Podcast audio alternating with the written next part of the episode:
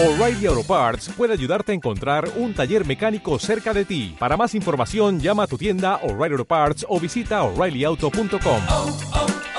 O'Reilly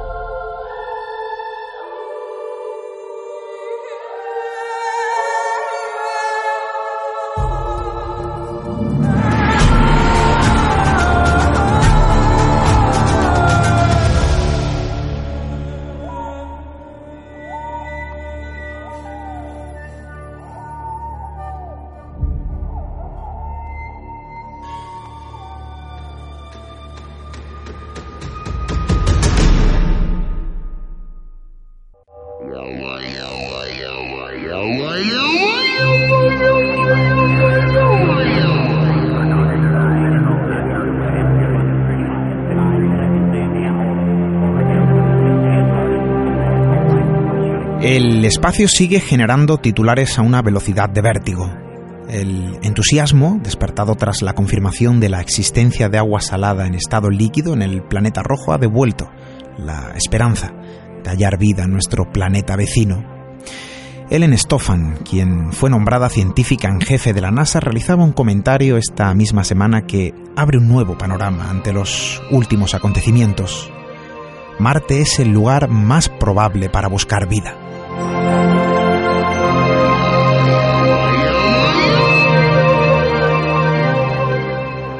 Según Ellen Stofan, los descubrimientos que se realizan en Marte siguen reforzando la idea de que el planeta rojo es el lugar de nuestro sistema solar donde existen más probabilidades de éxito en la búsqueda de indicios de vida.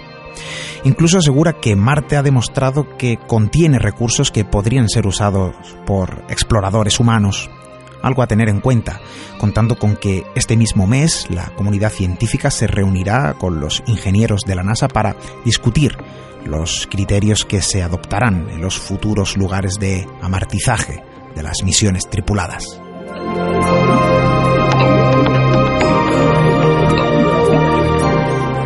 A su vez, la científica asegura que otro lugar potencial para la vida es Europa, una de las lunas de Saturno y el próximo objetivo de la NASA. En la década del 2020 se pondrá en marcha una misión para la exploración de Europa en un intento de averiguar si alberga vida en el profundo océano existente bajo la superficie congelada. Incluso los satélites Enceladus y Titán de Saturno también aparecen como objetivos bastante atractivos en la búsqueda de vida dentro de nuestro sistema solar.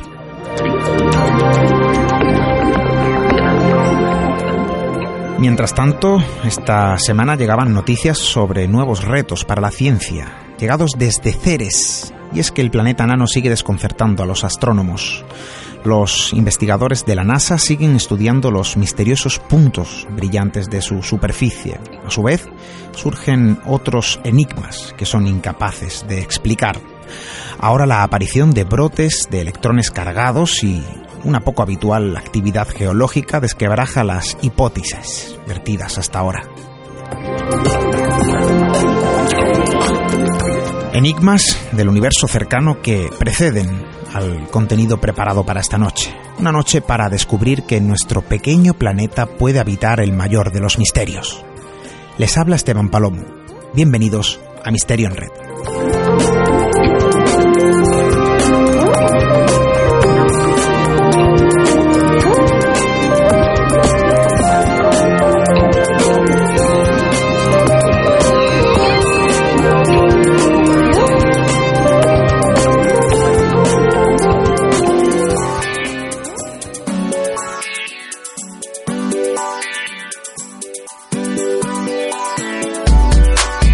Sábado 10 de octubre de 2015, noche de estrenos, una noche de cambios, una noche mágica la de este sábado que nos acoge, que nos da la bienvenida, que nos invita a cruzar el umbral hacia nuestro propio país de las maravillas. Ya lo sabéis amigos, hoy es noche de transformación, viajamos a través de las viejas ondas radiofónicas, algo habitual en nuestra aventura, pero Esta noche existe un valor añadido, la apuesta de Radio 4G por este programa, una apuesta que hoy se ve materializada a través de la 103.1 desde Málaga para el mundo, claro que sí.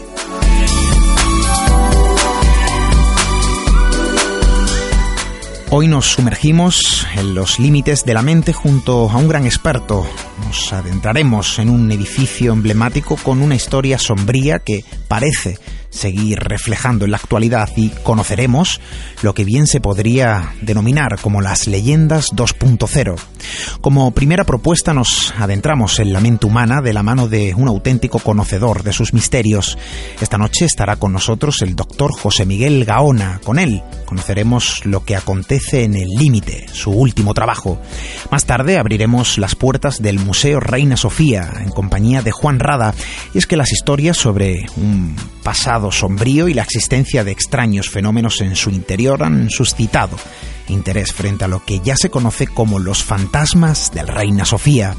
Además, arrojaremos una mirada al mundo virtual que conforma Internet, y es que no son pocos los relatos vertidos sobre extrañas criaturas y terroríficos encuentros, un nuevo y moderno mundo que ha dado pie a nuevas y modernas leyendas, un auténtico fenómeno de nuestra época sobre el que Manuel Jesús Palma nos arroja algo de luz y como debe ser, antes de empezar, vías de contacto con el programa ya disponibles, nuestro correo electrónico radio arroba.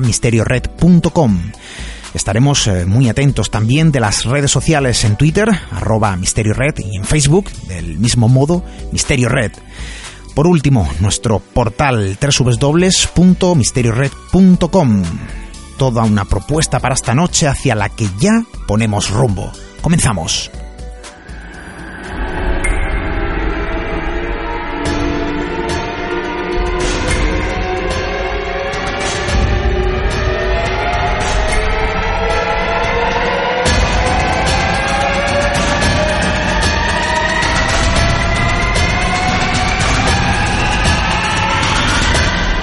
Misterio en Red.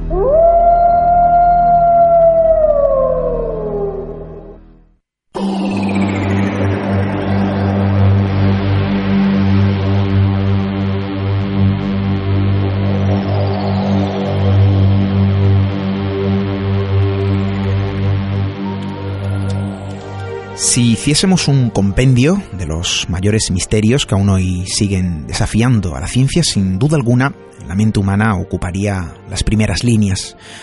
Un conjunto de poderosas facultades cognitivas que engloban procesos como la percepción, el pensamiento la memoria, pero entre ellos existe una facultad tan poderosa como misteriosa. La conciencia se mantiene firme ante una ciencia que no termina de comprender el salto cualitativo que supone pasar de la actividad neuronal del cerebro a la experiencia consciente.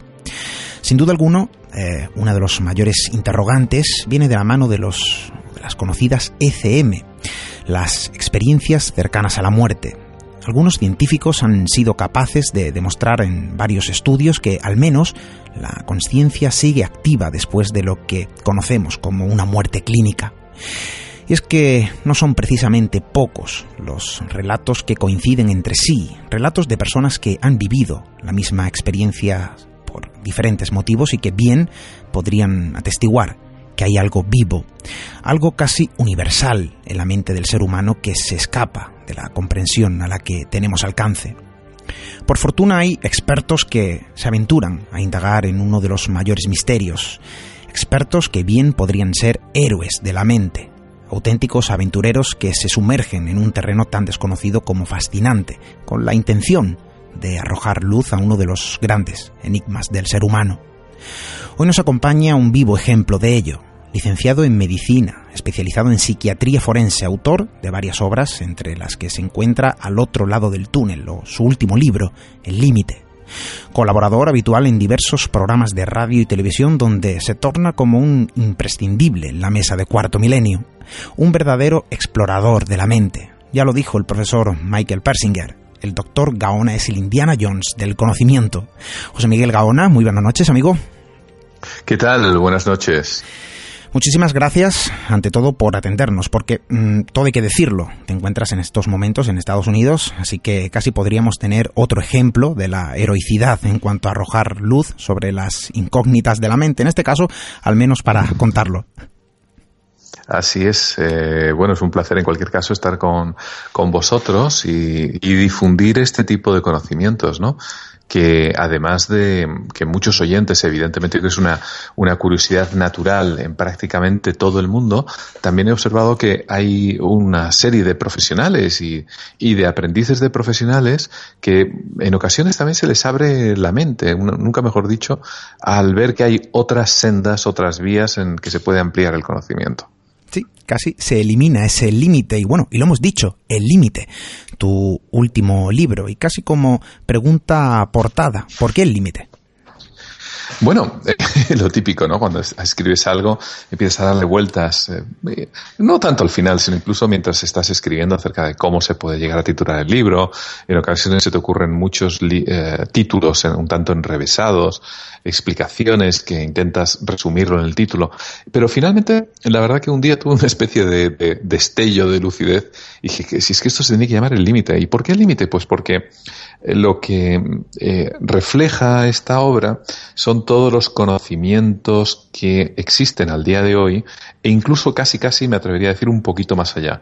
Es decir, desde el terreno del conocimiento llegamos en un momento determinado a lanzar hipótesis sobre cuestiones tan interesantes como las que acabas de mencionar, experiencias cercanas a la muerte, experiencias extracorpóreas, uh, cómo está organizado en un momento dado la conciencia dentro de nuestro cerebro. Es decir, hasta qué punto todo está dentro de nuestro cerebro o por el contrario también se puede encontrar algo fuera o cómo puede también influir nuestra, nuestro yo sobre cosas que tenemos alrededor, ¿no? Es muy llamativo una, montones de, de cuestiones relacionadas con el cerebro, en el que yo creo que, a pesar de que se ha escrito mucho sobre ello, ha habido pocas investigaciones serias en universidades como la que he estado y sigo colaborando, como la Laurenciana de Canadá, por ejemplo, que de repente dicen, venga, eh, yo también soy de la misma opinión, además, que todo, todo, cualquier cosa se puede estudiar desde el punto de vista científico, no hay que tener remilgos al respecto desde luego es una manera de eliminar esos límites. Yo creo que sería una buena eh, referencia. Eh, doctor, al otro lado del túnel es tu anterior trabajo publicado eh, pues, mm. donde abordas las ECM, un trabajo que has, donde has conseguido vender más de 50.000 ejemplares, que se dice pronto. El límite eh, se podría entender como una continuación. ¿Qué encontraremos en ese último trabajo? Bueno, eh, Siempre se ha dicho que eso de que segundas partes nunca son buenas, pero en este caso tampoco podría decir que es exactamente una segunda parte. Eh, el interés por escribir la otra, el otro libro, la otra obra, al otro lado del túnel, nació de que también me parecía que había mucho escrito sobre ello, pero poco desde el punto de vista científico en el que intentasen de alguna manera conjugar la ciencia, lo espiritual, que lo espiritual no deja de ser una cualidad del ser humano, y por supuesto que también se puede estudiar desde el punto de vista científico, entendiendo la ciencia como algo propio del siglo XXI más que del siglo XX y menos aún como la mecanicista del siglo XIX. Entonces, al ir profundizando, eh, viajé muchísimo, menos que en este último libro, la verdad, pero para entrevistarme con mm, los popes de todo este tipo de cosas, ¿no? El mismo Persinger, Michael Persinger, uh, eh, Hammeroff, Stuart Hammeroff de la Universidad de Arizona, Peter Fenwick en Inglaterra, uh, bueno, un montón de personas. Eh, me di cuenta que quedaban cada vez, y eso sucede tantas veces en ciencia, ¿no? Cuando abres una puerta del conocimiento, llegas a una habitación que al igual que en un juego de, de un laberinto, se te abren otras cuatro, por todos lados. Y no sabes una vez más por dónde seguir y eh, vas profundizando. Fueron tantas las preguntas que se me abrieron en la, en el primer libro que decidí aquel año además irme a trabajar directamente con Persinger en Canadá, en Ontario. Y eh, entonces me embarqué en una, en una dinámica de investigación que hasta entonces yo no había visto y de hecho sigo sin ver en ninguna otra universidad del mundo, ¿no? En el que lo más arriesgado se llega a investigar, se utilizan métodos científicos, se utilizan maquinarias electrónicas muchas veces sumamente complejas y a través de esos signos indirectos muchas veces se acaba de entender cómo funciona no solo el cerebro en cuanto a lo más banal, sino cómo funciona el cerebro en cuanto a otro tipo de cuestiones como pueden ser las premoniciones, las sensaciones, ah, incluso, por qué no decirlo también, las sensaciones muchas veces de telepatía, los déjà vu, eh, las experiencias extracorpóreas, como he dicho antes, eh, la, espiritualidad, porque hay estructuras en el cerebro que se dedican justamente a esto y algo que es realmente fascinante que podría dar para otro libro como es la interpretación o en un momento dado la construcción de la realidad, ¿no? Como ese mare magnum de sentidos que nos rodean, esos cinco sentidos más otros tantos que tenemos, eh, llegan a, a hacernos una imagen de quiénes somos y dónde nos encontramos. Hablas de elementos, de circunstancias, incluso de capacidades. Eh, en tu último libro, El Límite, eh, mencionas o dedicas un capítulo a algo eh, que bien podría obedecer a estos parámetros. Resulta curioso, eh, José Miguel, escuchar testimonios de pacientes que han pasado por un tipo de experiencias, eh, por ejemplo, mm, que de cierto modo ven a personas que han fallecido y sin embargo no son conscientes de ese fallecimiento y para ellos es una visualización completamente real. Sí, efectivamente. Eh, esto hay, quizá hay que explicarlo un poquito más para quienes no hayan leído el libro. Eh, consiste no solamente ya en ver personas que hayan fallecido, durante, por ejemplo, los días anteriores a la muerte, es algo muy frecuente en mi propia familia. Bueno, y en muchas familias ocurre, ¿no? Cuando alguien va a fallecer, incluso cuando se encuentra todavía muy bien de salud y recibe visitas, ¿no? De aquella madre, de aquel padre, de aquel familiar que falleció, en ocasiones a, amistades que fallecieron hace muchos años.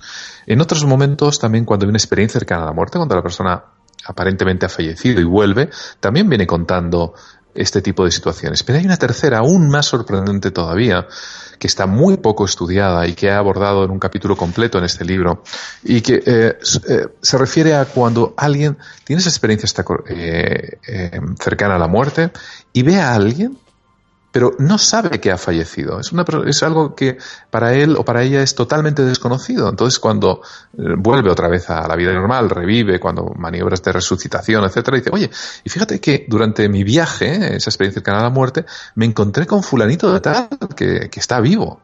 Muchas veces la familia lo ha sabido, ha sabido, ha conocido la muerte de esta tercera persona, no se lo ha querido transmitir, por ejemplo, para no, en un momento dado, pues no afectarle, evidentemente si está, se encuentra en un estado de salud delicado, ¿no? Y, se lleva todo el mundo a la sorpresa de cómo es posible que supiese que esta persona había fallecido si nadie se lo había comunicado, ¿no? Lo, lo llamo el efecto cumbre de Darien, Y es, relacionado, bueno, con un, con un poeta, con Keats, eh, que habla de cómo en un momento dado eh, nuestros conquistadores españoles se llevaron una gran sorpresa al eh, escalar, al subir por las montañas de Panamá y encontrarse con el Océano Pacífico. Es el efecto Darien, las cumbres de Darien. Es una, es una de las cuestiones más espectaculares y que además a la vez son a través de ello somos capaces de objetivar, ¿no? Es decir, esta persona no sabía este hecho y de repente, cuando tiene esta experiencia espiritual, adquiere el conocimiento. ¿Cómo lo adquiere, no? Bueno, es algo sorprendente, apasionante, fascinante, que eh, todavía es un misterio sin resolver. Casi se podría decir que es desconocida esa, sí. a la naturaleza que obedece ese efecto. Así bueno, es, así es. Pero justamente ponemos el dedo en la llaga y eh, para empezar eh, hacemos que el resto de la comunidad científica, el resto de la sociedad también, por supuesto, eh, conozca que este tipo de cosas existen. Llegaremos otros u otros después de nosotros que eh, alguna vez le encontrarán algún tipo de, explicación. Y aquí quizá lo bonito de, la, de, todo este tipo de cuestiones. Cuando digo que los científicos eh, se le, podrán encontrar algún tipo de explicación, no quiero decir con, ello para nada que esta parte tan mágica, tan espiritual, tan muchas veces inexplicable al día de hoy, pierda mucha de esa magia. Es lo contrario. Lo que está sucediendo actualmente en la ciencia es que muchas de las cuestiones están uh, traspasando la magia, como decía Arthur Clarke eh, hace décadas, ¿no?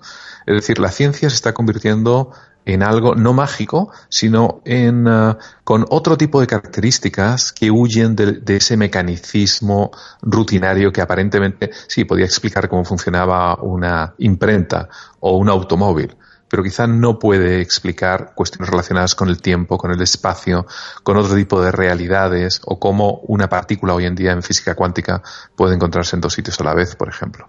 Bueno, son experiencias y elementos, como bien mencionas, mágicos, yo creo que incluso eh, esperanzadores eh, por una cuestión.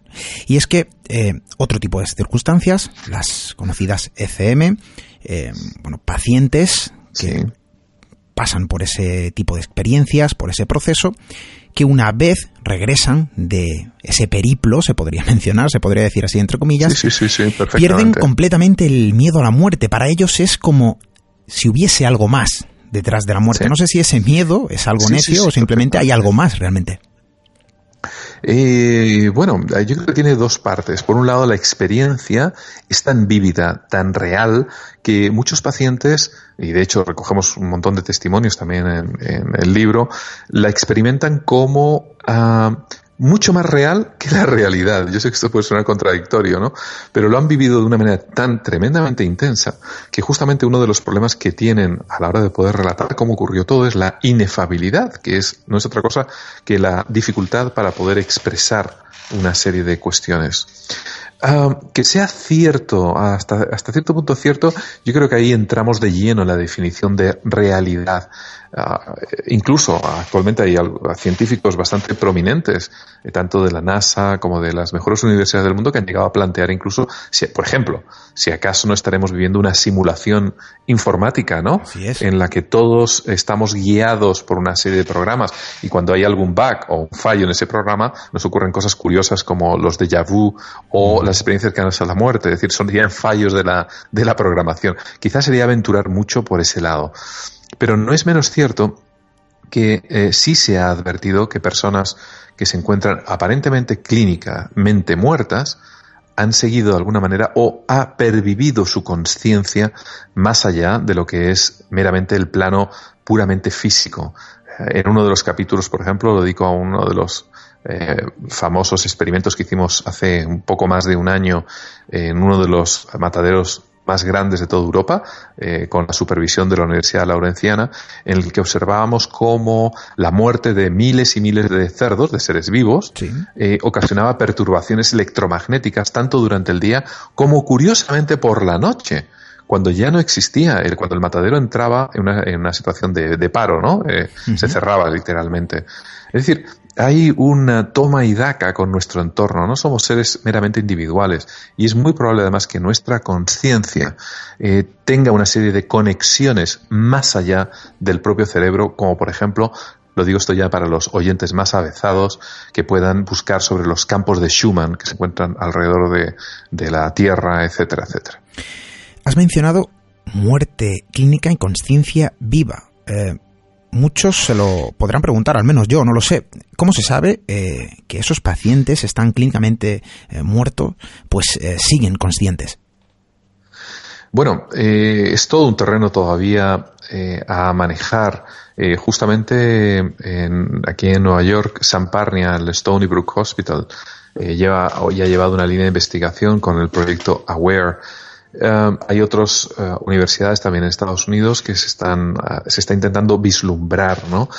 ¿Dónde está esa frontera? ¿Dónde está ese límite?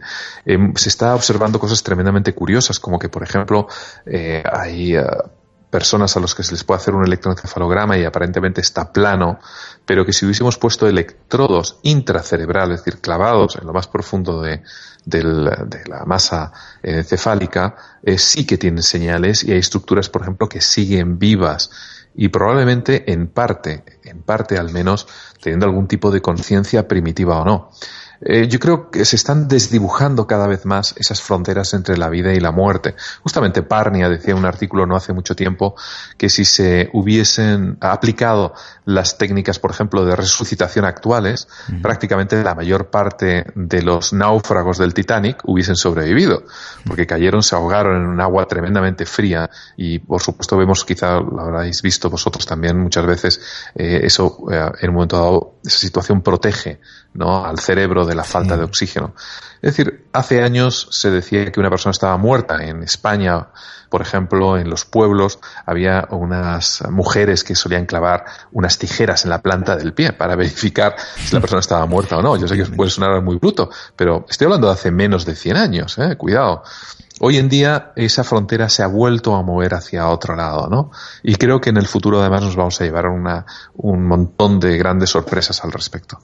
Bueno, estaremos muy pendientes de esos avances, porque esos avances son el reflejo de antaño y estamos viendo como poco a poco estamos evolucionando a una velocidad de vértigo frente a un campo tan desconocido como misterioso para la ciencia.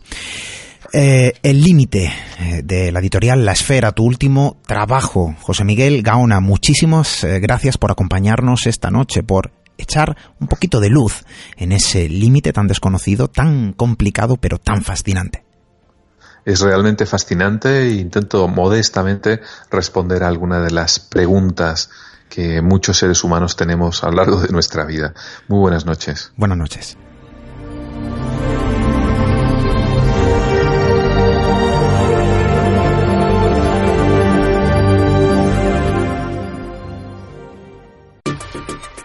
Misterio en Red.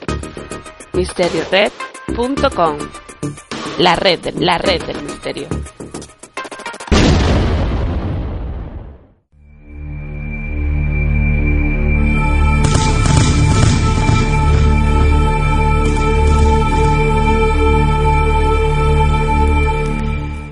Existen lugares concretos que proyectan de algún modo la historia acontecida sobre su superficie, lugares que parecen seguir reflejando su pasado por algún extraño motivo, que irradian elementos que en muchas ocasiones parecen llegar de lo que un día quedaba impregnado entre sus muros, hoy convertidos en testigos del dolor y la locura de un pasado tormentoso que todavía sigue emitiendo alaridos eternos que se funden con la realidad, en ocasiones incluso dejándose ver como una especie de recordatorio macabro e irónico de lo que allí ocurrió.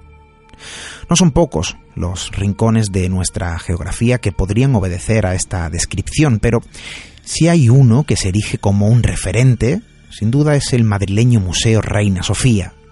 Su pasado sombrío no ayuda a desmitificar los fenómenos que parecen acontecer en el interior del antiguo edificio, fenómenos que se manifiestan según numerosos testigos en el interior extrañas presencias que deambulan por sus pasillos, ruidos en mitad de la noche cuando las instalaciones están completamente desalojadas, ascensores que se ponen en marcha sin que nadie actúe sobre ellos, fenómenos que parecen proceder de otra época, de una época en la que el moderno Museo Reina Sofía servía como hospital y manicomio, se podría decir que incluso como camposanto, porque los que allí perecieron, allí fueron enterrados. Esta noche nos adentramos en el Reina Sofía de la mano de un buen conocedor de su historia. Juan Rada, compañero, buenas noches. Hola, buenas noches. El lugar, un edificio emblemático que sin duda genera numerosos interrogantes. ¿Qué ocurre allí? ¿Qué realidad atesoran los muros del Reina Sofía? Eso sí es el hospital del terror. Es un lugar marcado de siempre por el dolor y por la tragedia. Como si la maldición de este edificio, pródigo en sufrimientos, abarcara casi los cuatro siglos y medio de su apretada historia.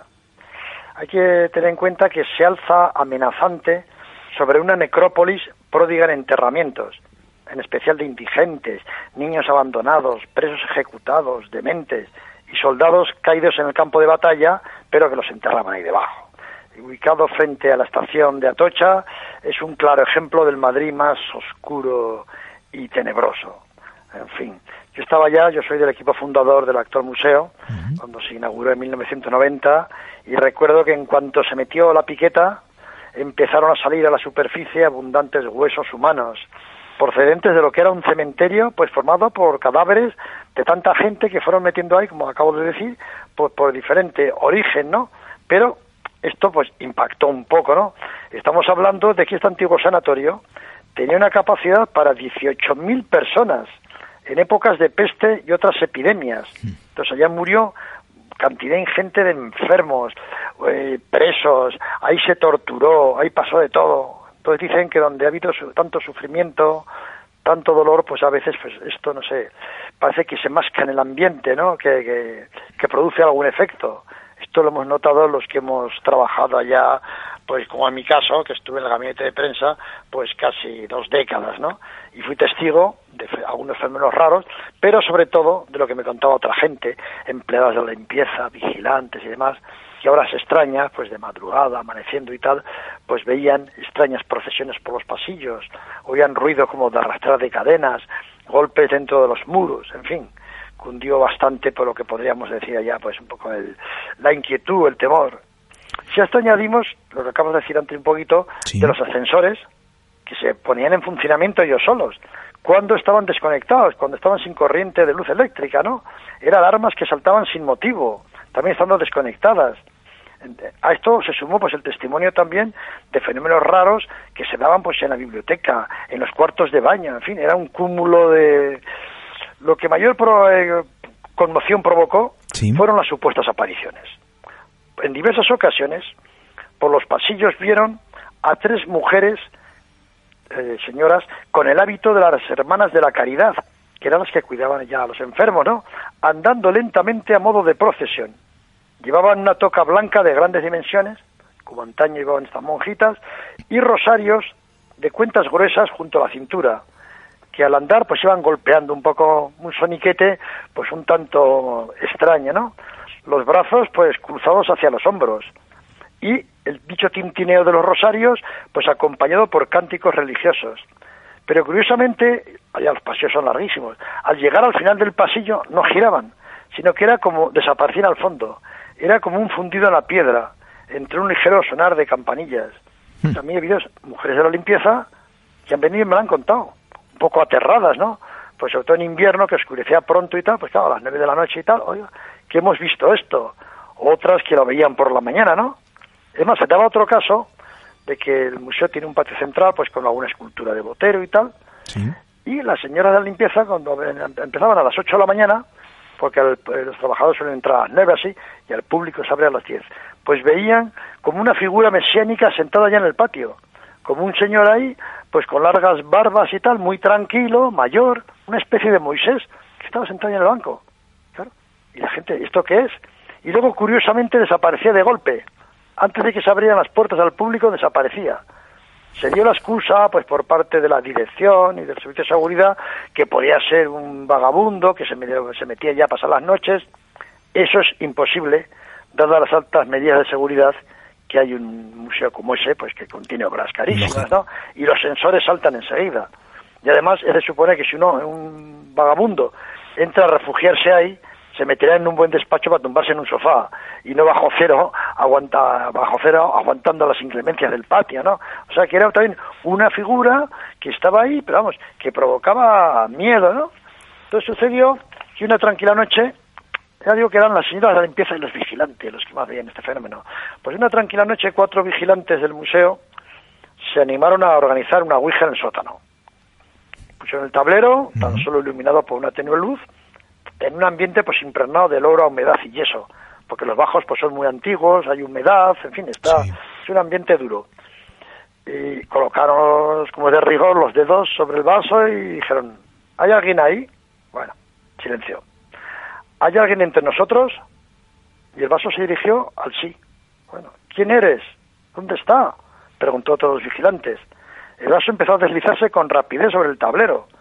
Se dirigió a la letra A, después a la T y a la A. Vamos, aquello, ellos estaban un poco pues impresionados, ¿no? Lógico. Y dijo, mi nombre es Ata este, y soy un paciente del hospital. Soy un loco peligroso y un asesino. Ata. Pues, ellos, lo apuntaron. Ellos estaban así y claro, al, al poco se oyen dos golpes secos en la pared. Bueno, claro, salieron inmediatamente disparados de allá y tal, ¿no? Dijimos, ¿esto qué es? y tal. Bueno, se aseguraron entonces de que tenían la pistola ahí colgando del cinto y tal, y, y sobrepuesto del susto, retornaron al lugar. Prácticamente una, una reacción, una reacción completamente eh, comprensible. En cuanto a los ruidos, claro, pudo ser igual una causa natural, porque ahí, cuando se inauguró ya por última vez, antes era centro de arte, y cuando se inauguró como museo, a última hora hubo que apretar para cumplir los plazos y tal, y paredes antiguas que había con ventanas y tal, pues fueron tapadas un poco como si dijéramos casi con muros de cartón piedra, ¿no? Entonces a veces se producen extrañas corrientes por interiores que alguna ventana de las antiguas, de las que no se ve, puede llegar a golpear. En ese momento, después de que se manifieste Ata, se oyen tres golpes y claro, como bien dices, pues claro, estos salieron disparados, ¿no? Pero en fin, así quedó bautizado pues el fantasma pues oficial del, del museo. Eso sí, se volvió otra vez a manifestar esa misma noche y le dijo a uno de ellos que se preparara porque un familiar muy cercano iba a tener una desgracia, pero próximamente, próximamente, sí, a los dos o tres días moría en accidente de, de tráfico, un familiar de uno de ellos. Vamos, esto podría haber sido pues una casualidad total, ¿no? Pero bueno, entre esto de los vigilantes, gente que iba ya, pues igual, pues a temas al servicio económico o a exposiciones o a los diferentes departamentos, notaban presencias extrañas, notaban fenómenos, entonces empezó a crear un poco de malestar. Y entonces, en el año 1992, pues la directora del centro, María Corral, contactó con el grupo EPTA, Sí. pues para que se hiciera ya un, un examen pues en toda regla, ¿no? Y allá marchó, pues a principios de enero de dicho año, pues el equipo encabezado por el conocido sacerdote José María Pirón a la cabeza. Efectivamente. Pirón, el- me acuerdo el arquitecto Jaime de Alvear, los físicos Lorenzo Plaza y José Luis Ramos, mi colega la periodista Sol Blanco Soler, Sí. la sensitiva también compañera mía Paloma Navarrete y la cámara Piedra Cabero, ¿no? Y en fin, allá se efectuó, fue un trabajo a fondo, ¿eh? Pues esta es gente seria, se hizo un intenso trabajo in situ, donde se realizaron mediciones de campo electromagnéticos en busca de cualquier anomalía. Hubo análisis radioestéticos que mostraron alguna pesquisa, barridos fotográficos. Lógicamente abajo, la zona del sótano, pues fue el lugar de mayor fen- fenomenología, porque allá, allá permanecen enterrados, como he dicho antes, pues eso, niños recién nacidos, locos, gente condenada a muerte. Prosiguiendo con las investigaciones, detectaron que tras una pared del almacén de pinturas había cuerpos enterrados en unos nichos. Entonces el jefe de seguridad, que era un tío muy fuerte y tal, me acuerdo Fernández, Fernández Hernández, que jugaba en el canoe de waterpolo y tal, dice, ah, esto lo arreglo yo enseguida. Tiró de pico e hizo un orificio a través del cual pudieron comprobar que en efecto allí había unas lápidas con los nombres de Gonzalo Peña Carrillo, que fue capellán del rey, de Bernardino de Obregón, que fue el fundador de los hospitales convalecientes y de la corte, y de María Antonia Barrera Sotomayor, que era una benefactora. En fin, ahí estaban. Luego ya se dio, vamos, en días posteriores ya se, se tiró esa parte de pared, se sacaron los cadáveres, ya fueron enterrados en un templo religioso y demás, en fin, o sea que eh, en todo este trabajo que había esa noche allá, coincidió que, como tú has dicho al principio, uno de los ascensores se puso en marcha pese a estar apagado y bloqueado el suministro de energía eléctrica. Esa misma noche. Esa misma noche. Así lo comprobaron los físicos en la sala de máquina. Los elevadores se mantenían desconectados, pero de improviso entraban en funcionamiento. Eso fue así. Total, que bueno, la intriga era general, pero el top secret impuesto por la dirección del centro fue absoluto. Ahí nadie podía decir nada de eso. Y el informe permaneció oculto. Como los fenómenos se seguían prodigando, tres años después, el nuevo director, José Guirao, llamó otra vez al grupo EFTA para que hicieran una segunda investigación. Y allá, el 1 de marzo del 95, eh, empezaron. Y eh, se pusieron en el centro donde se había hecho la ouija de los vigilantes, donde salió el amigo Ata, hicieron otra, otra ouija. En fin, no apareció Ata. Se les anticipó una mujer de nombre Malú, que fue quien se comunicó en primer lugar diciendo que era judía y que habitaba en dicho lugar desde 1594. Decía que ella solamente quería dar gloria a Dios. Después se manifestó otro espíritu, Aldonza de los Ángeles.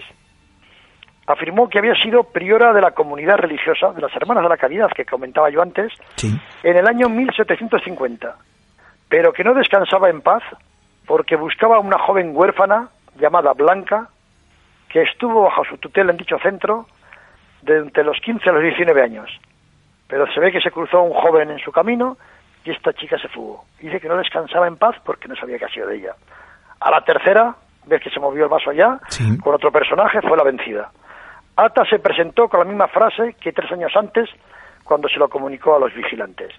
Describió con toda clase de detalles su vida criminal. lo habían encerrado allí tras haber cometido cinco asesinatos, cinco. Ignoraba en qué año había vivido. Dice que tan solo su rey se llamaba Carlos. Añadió que no era feliz, pero que no quería ayuda. Finalmente, que quizá fue la revelación más importante, compareció Livinio, un médico especialista en pulmón y corazón que trabajó en dicho hospital durante la guerra civil. Se ha comprobado después que efectivamente ahí trabajaba el doctor Livinio en el año 1938, que estuvo ayudando a los enfermos y acabó falleciendo allí, posiblemente por algún contagio. Informó, a través de la Ouija, de que el edificio estaba concurrido por entidades que, como él, se encuentran atrapadas en nuestro armario dimensional desde 1585 en que se abrió el albergue de la ciudad. O sea, un armario, dijo, donde moran los espíritus. Por cierto, que aclaró un dato que no se conocía con exactitud. Dicho hospital había sido construido en los diez años anteriores a la mencionada fecha de apertura. Estudios posteriores corroboraron que Livinio tenía razón. No se sabía con exactitud la fecha de la fundación, vamos, de la construcción y apertura, hasta que este tal Livinio lo dijo. O sea que esto impactó, al igual que la vez anterior, el director del museo solicitó a los investigadores máxima confidencialidad sobre el trabajo realizado y que se guardara el informe ATA. Claro, ¿cuál fue la sorpresa? Tampoco hubo publicación. El día 16 lo suelta. Tampoco. Álvaro Gariño, Sí. un astuto periodista, contactó con uno de los responsables del museo que le vendió el informe. Y salió el título de Los fantasmas del Reina Sofía. Allá se hacía oficial el tema. Recogía un extenso número de testimonios sobre presencia de entes y todo tipo de extraños fenómenos ocurridos en las salas, pasillos de la pinacoteca y en los bajos. Describía todo lo que allí ocurrió y sobre todo la investigación del grupo EFTA. En fin, ahí ya la gente pues empezó a cu- a acudir, pues muchos más que ver los cuadros, a ver qué pasaba al respecto, ¿no? Pero al fin veía a la luz un misterio que se venía tratando de ocultar desde tiempo atrás, escándalo mayúsculo. En fin, de todos modos, yo tengo aquí una, una revista de la Ilustración Española Sí. de finales del siglo XIX. Y es que estos fenómenos paranormales que se producían en dicho lugar no constituían novedad para los estudiosos del tema. Tengo aquí el ejemplar yo delante de la Ilustración Española y Americana, una importante revista de finales del siglo XIX, como he dicho, que publicaba por entonces sobre el hospital lo siguiente, decía, los enfermos se asoman por las ventanas del hospital cuando atardece para tomar el aire y descubren sus rostros amarillentos, algunos casi moribundos, rostros empalidecidos por la enfermedad, o quién sabe si por el sufrimiento de pernoctar en un edificio donde suelen ocurrir cosas extrañas nunca explicables, apariciones y ruidos fantasmales. Es la queja de los propios enfermos. Tremendo. O sea que cuando pasó esto ya llovía sobre mojado.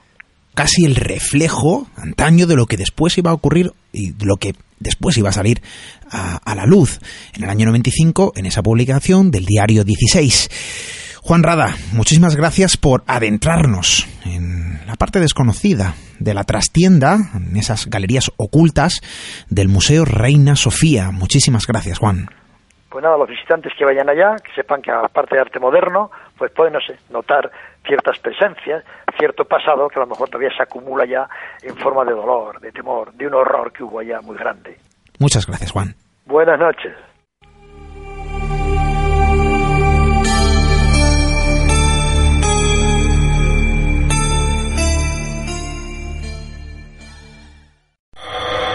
Misterio en red. La red del misterio.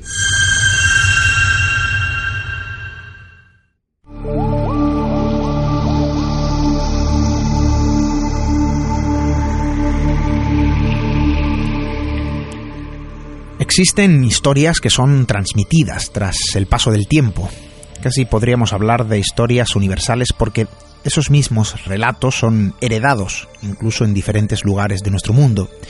Historias sobre hechos naturales, sobre naturales o mezclados entre sí que se transmiten de generación en generación de forma casi eterna, trascendiendo la delgada e imprecisa línea que separa el mito del suceso verídico. Sin embargo, la evolución incide en casi todo lo que conocemos, incluso en las ancestrales costumbres de contar historias, Uno de los principales elementos que han afectado a ello ha sido la llegada de Internet. Y es que ahora las leyendas se transfieren de una forma muy distinta, donde miles de millones de usuarios se convierten en testigos de historias increíbles en las que, en no pocas ocasiones, el verdadero terror se hace presente. Leyendas que provienen de un mundo virtual y que trascienden de la pantalla. Leyendas con un poder de expansión sin igual que han llegado a sembrar el miedo en miles de personas. Leyendas que aseguran tener un origen real dentro de su historia imposible. Se podría decir que son la evolución de las leyendas de antaño, las leyendas 2.0 de nuestro mundo. También comúnmente conocidas como creepypastas. Esta noche nos sumergimos en este tipo de relatos para conocer el origen, su expansión y la posible explicación, ¿por qué no?, de un fenómeno que bien se podría clasificar dentro de un nuevo folclore contemporáneo.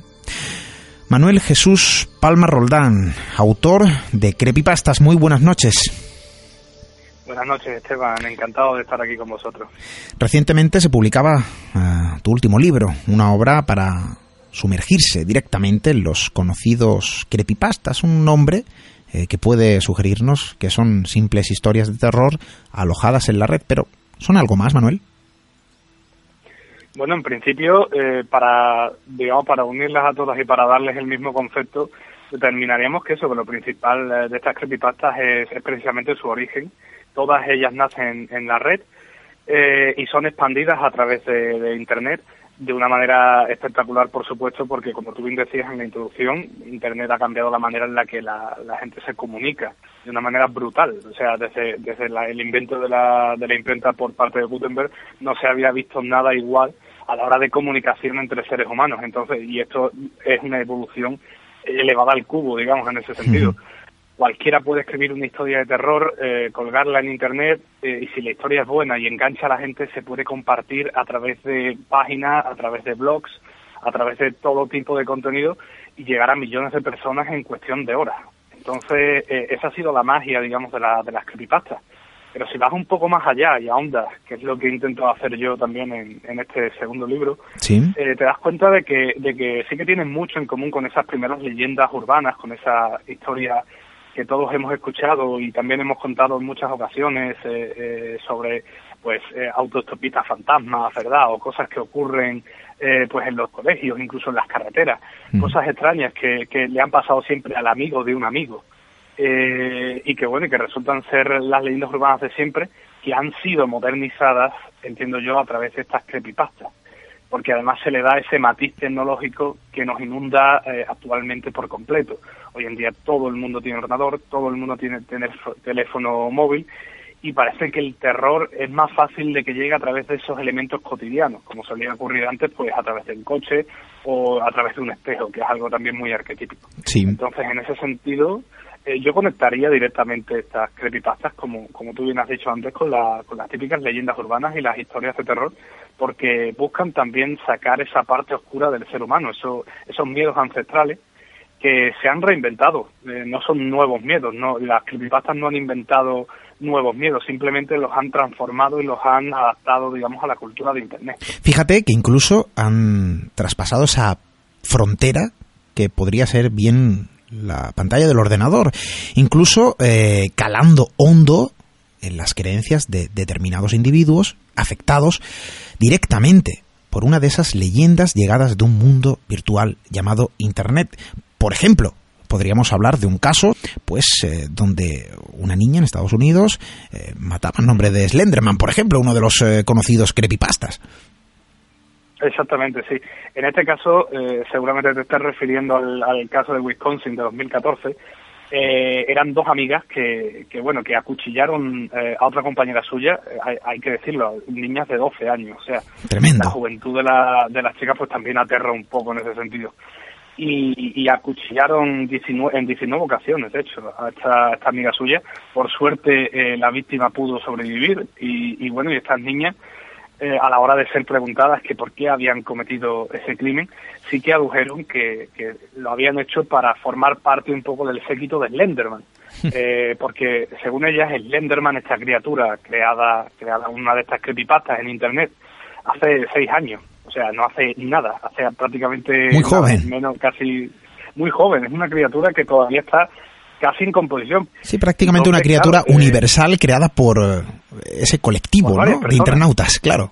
Exactamente, sí. Digamos que Slenderman, para el que no esté muy puesto o no conozca mucho a esta criatura, es una especie de hombre del saco moderno, eh, al que siempre se le relaciona con los niños. Ellos no sienten miedo ante Slenderman, pero parece que Slenderman sí que los utiliza o para llevárselo, para nutrirse de su energía, digamos, y la representación de este, de este ser es un ser muy delgado, una criatura antropomorfa, pero con las extremidades anormalmente largas, eh, y siempre va vestido de traje, con un traje de chaqueta y una corbata, y lo más, eh, probablemente lo más terrorífico de todo es que en su rostro, donde deberían estar sus facciones, no hay absolutamente nada, tiene el rostro totalmente blanco y no se sabe si te está mirando, si está sonriendo o no.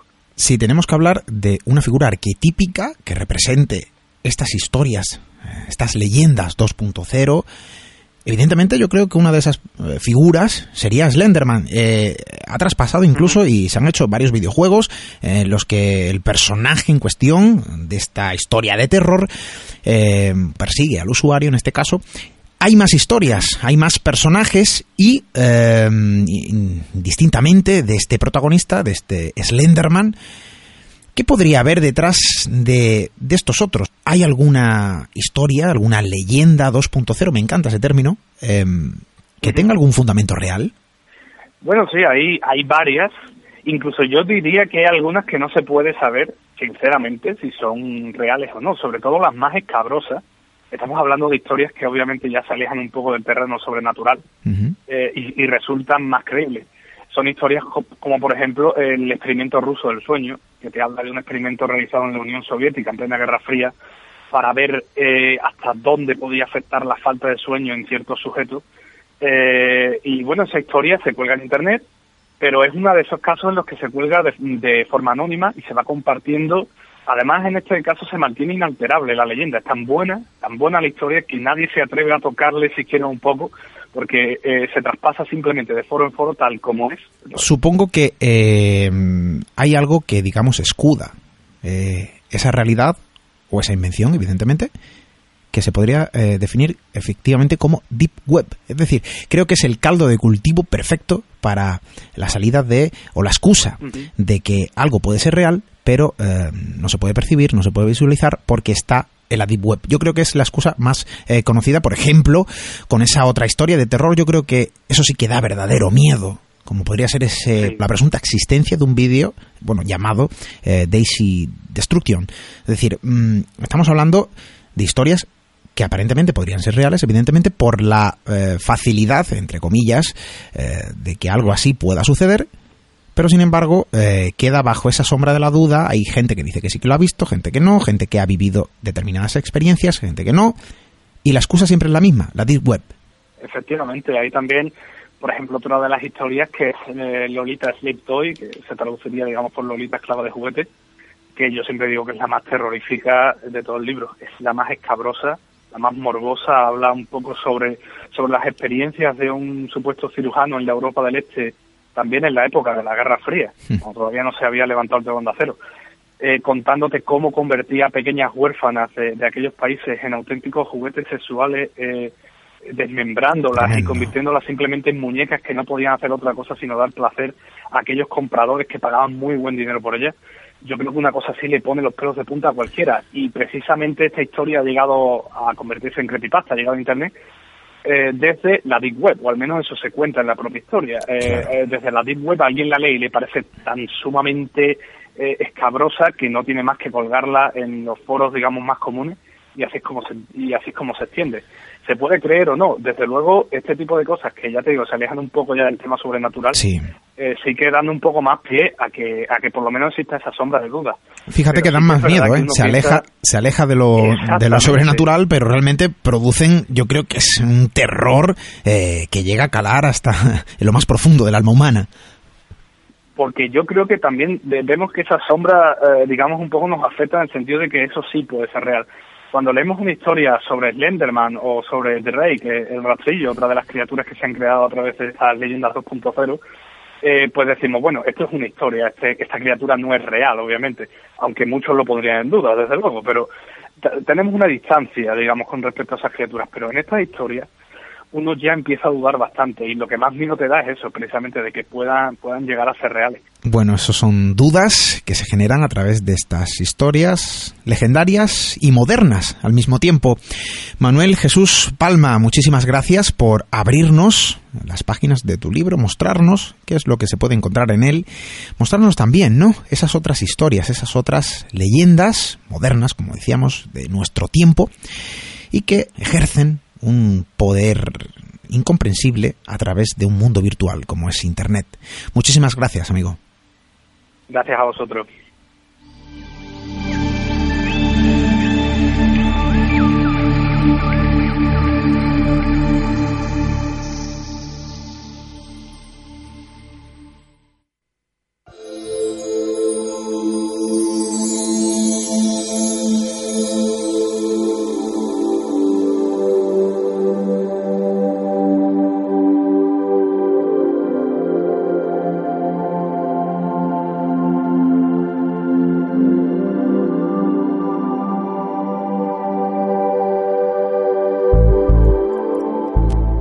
Hoy hemos iniciado una nueva etapa, una segunda parte dentro de nuestra recién comenzada segunda temporada.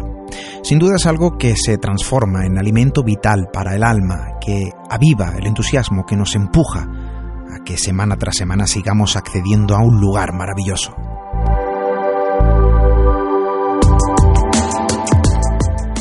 Hoy ha sido noche de estreno, noche en la que hemos iniciado el viaje a través de Radio 4G, primera noche de sábado para lanzar nuestro particular mensaje, un mensaje distinto, un mensaje diferente cargado de sueños, un mensaje que seguimos al pie de la letra y que nos dice que el misterio reside en casi todo cuanto nos rodea.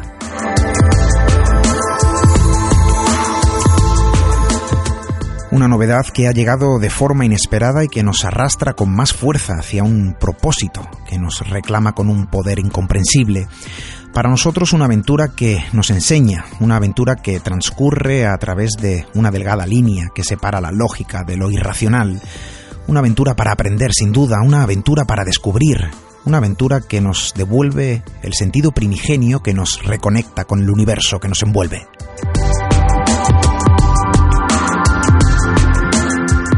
Novedades que han surgido prácticamente al comienzo de la segunda temporada y que, no sé si me equivoco o no, pero parecen augurarnos un camino repleto de sorpresas, un camino en el que, por supuesto, estamos dispuestos a aventurarnos. Ya sabéis que el próximo 7 de noviembre tenemos una cita en el Palacio de Ferias y Congresos de Torremolinos, Málaga, un programa en directo que realizaremos durante el Festival de Cine Fantástico y donde podréis estar con nosotros una noche verdaderamente mágica, donde nos adentraremos en la cara oculta del séptimo arte, un encuentro para vivir la radio desde una perspectiva diferente en vuestra compañía, claro que sí.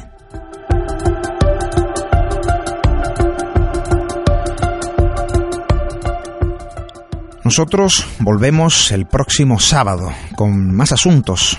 Ojalá, quién sabe si con nuevas sorpresas. Hasta dentro de siete días.